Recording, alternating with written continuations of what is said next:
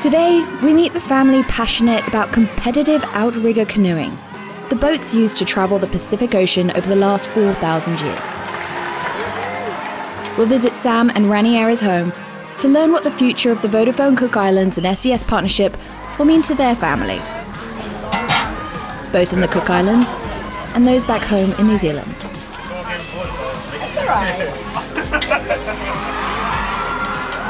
Welcome to Satellite Stories. I'm your host, Kristina Smith-Meyer.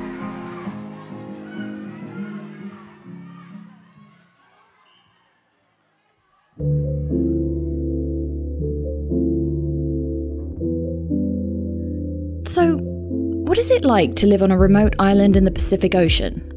What do you do for work? And how do you stay in touch with your family and friends thousands of miles away? These are some of the questions we wanted to explore as we connected with the very people we hope will benefit from the upgrade of our existing MEO constellation O3b to O3b mPOWER. Back in June, my team and I spent two weeks traveling the Cook Islands, meeting engineers, sales teams, government ministers, teachers, journalists, hoteliers, and many, many more. It was an absolute privilege. But something that came up again and again was the growing concern about retaining young people and their families across the island community.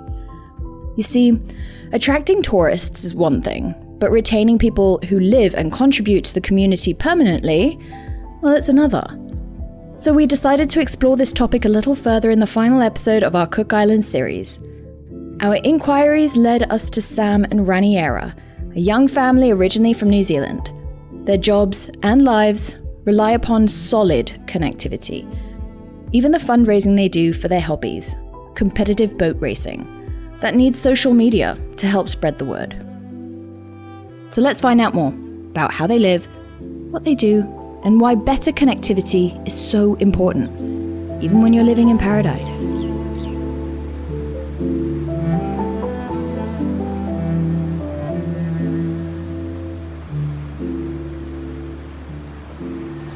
Kia orana. I'm Sam. And I'm Raniera, and we got three kids, Kahana, Mirimaraya and Nikru, and we are living in the Cook Islands. What brought us to the Cook Islands in the first place was uh, both of our parents got contracts working for the Ministry of Education. So we flew here on the same plane on the 19th of January 2003. So, what do you guys do for a living? Can you tell me a bit about that? What I do for a living is I work for a New Zealand organisation now. Um, it's called Volunteer Service Abroad. Um, and I'm the country program coordinator, so I just coordinate all of the things that need to happen, like accommodation and bills and things like that, and um, have meetings with the volunteers and the partner organisations, and just organise everything that needs to happen for our volunteers to come on island and then get into our community. Um, yeah, that's what I do. What do you do? Uh, I'm a tattoo artist, and I also do graphic design and the occasional carving. Yeah, mostly shell carving. You're an artist. Oh yeah, yeah. I'm an artist on the island. Can you guys tell me about how you use the internet today um, on a regular basis, be that for your work or after work when you're hanging out with the kids? So for me, I use the uh, internet for work, um, mostly for emailing and uh, Zoom calls. Because it's a New Zealand organisation, we have uh, staff our staff meetings on Zoom calls. Um, uh, yeah, emailing, organising uh, meetings with volunteers on WhatsApp and things like that on my phone.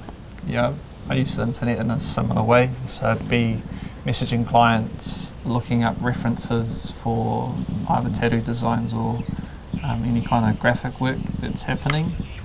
It would just be emailing concepts to people and using Google Drive as well to upload files, uh, higher resolution files for them clients to download on their, on their side. We use the internet for personal use as well, watching um, YouTube. yeah, YouTube. Lots of learning on YouTube, Yeah. Netflix. Disney Plus is cool. Yeah, our kids um, are really into YouTube, and uh, our baby uses uh, YouTube for kids. Yep. Uh, so it's, I guess it's uh, more appropriate for her age, which is good. But our big kids are into Netflix and Yeah. YouTube as well. They also use it for their learning, so we've got them signed up for a thing called Khan Academy Kids, which is quite cool.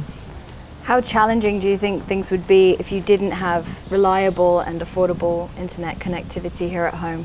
Do you think you'd still be doing the same thing? No, so if we didn't have a, a good a connection for internet, then I, I think we, we probably wouldn't be able to work as much from home as we do.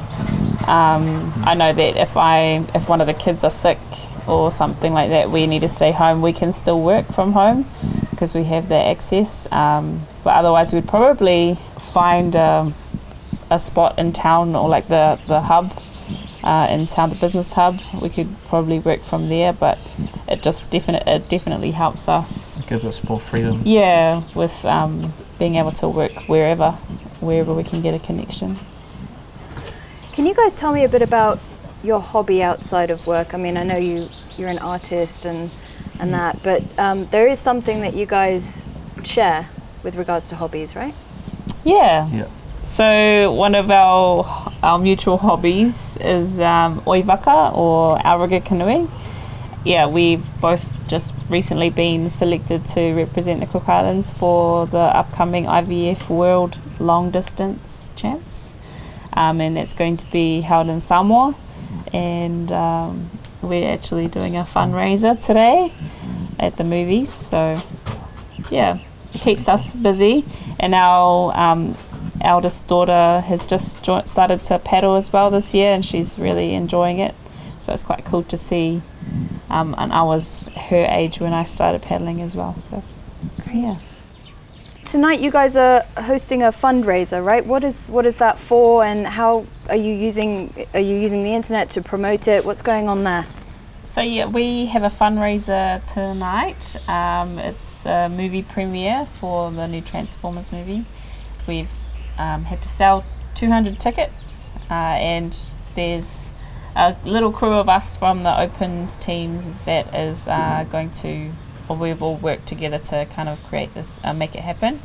Um, we're selling food and baking and things like that. So yeah, I've been baking a lot of things this morning, uh, and yeah, we're getting that all sorted to take and sell. Hopefully, we'll sell out ev- everything. Yeah.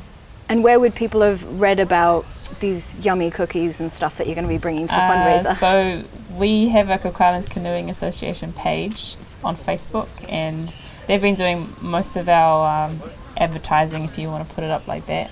Um, but they've they've put up a post saying that to come get your dinner from us and um, some dessert as well for, for the baking. Um, so yeah, it's on Facebook.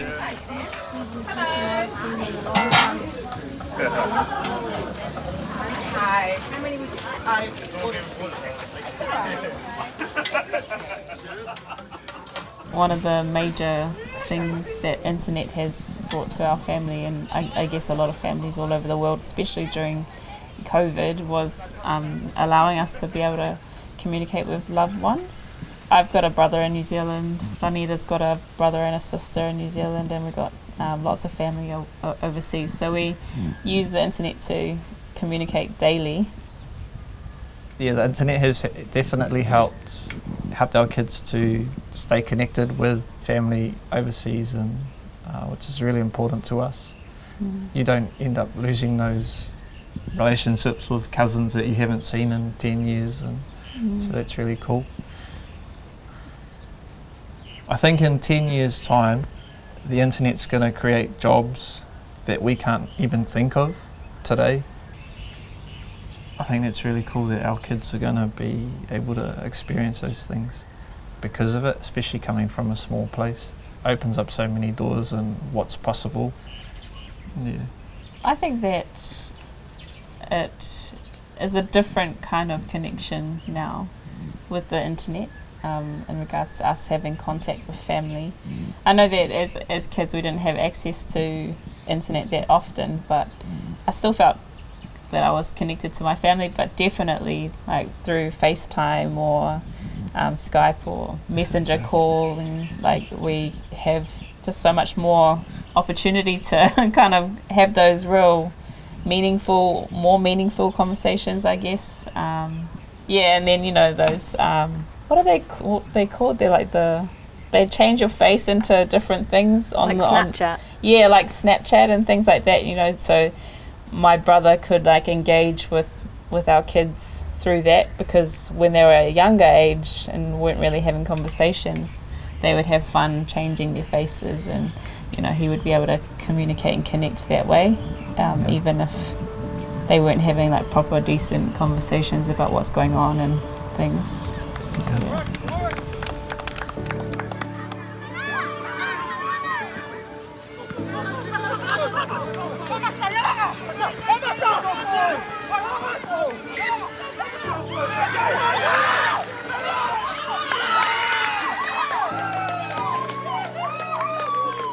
It was just wonderful to spend time with the Ellison family, their neighbours, their friends, and community, and really understand how the tiny seeds of ideas developed back in Europe impact ordinary people living their day to day lives on a tiny island in the middle of the ocean.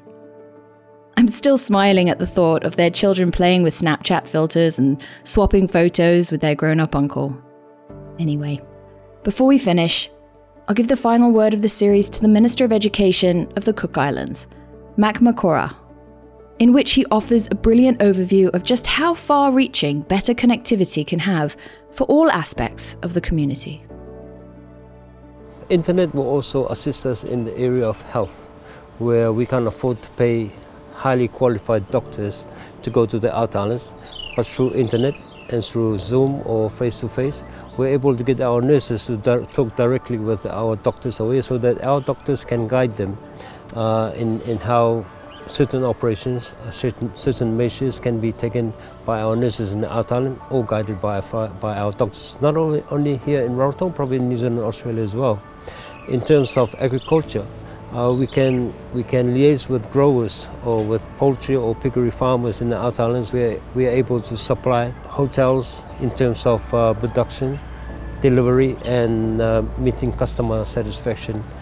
And then we also have our offshore banking industry. But for us, after the experience with the COVID, uh, with COVID hitting us, we need to diversify our economy and not rely solely on tourism.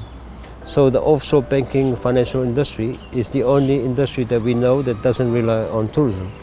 And the only way we can resurrect it is through connectivity, good internet infrastructure, to assist us to attract more uh, financial customers, clients to invest here in the Cook Islands. So there's an uh, overall back view of uh, how we would learn to capitalize on uh, internet connectivity here in the Cook Islands.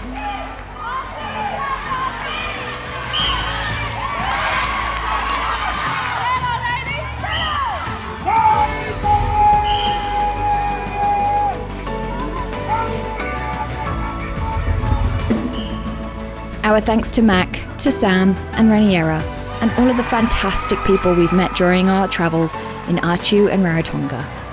Our gratitude and appreciation to all the team at Vodafone Cook Islands for trusting during a decade long partnership. May we learn and grow together for many, many more years to come.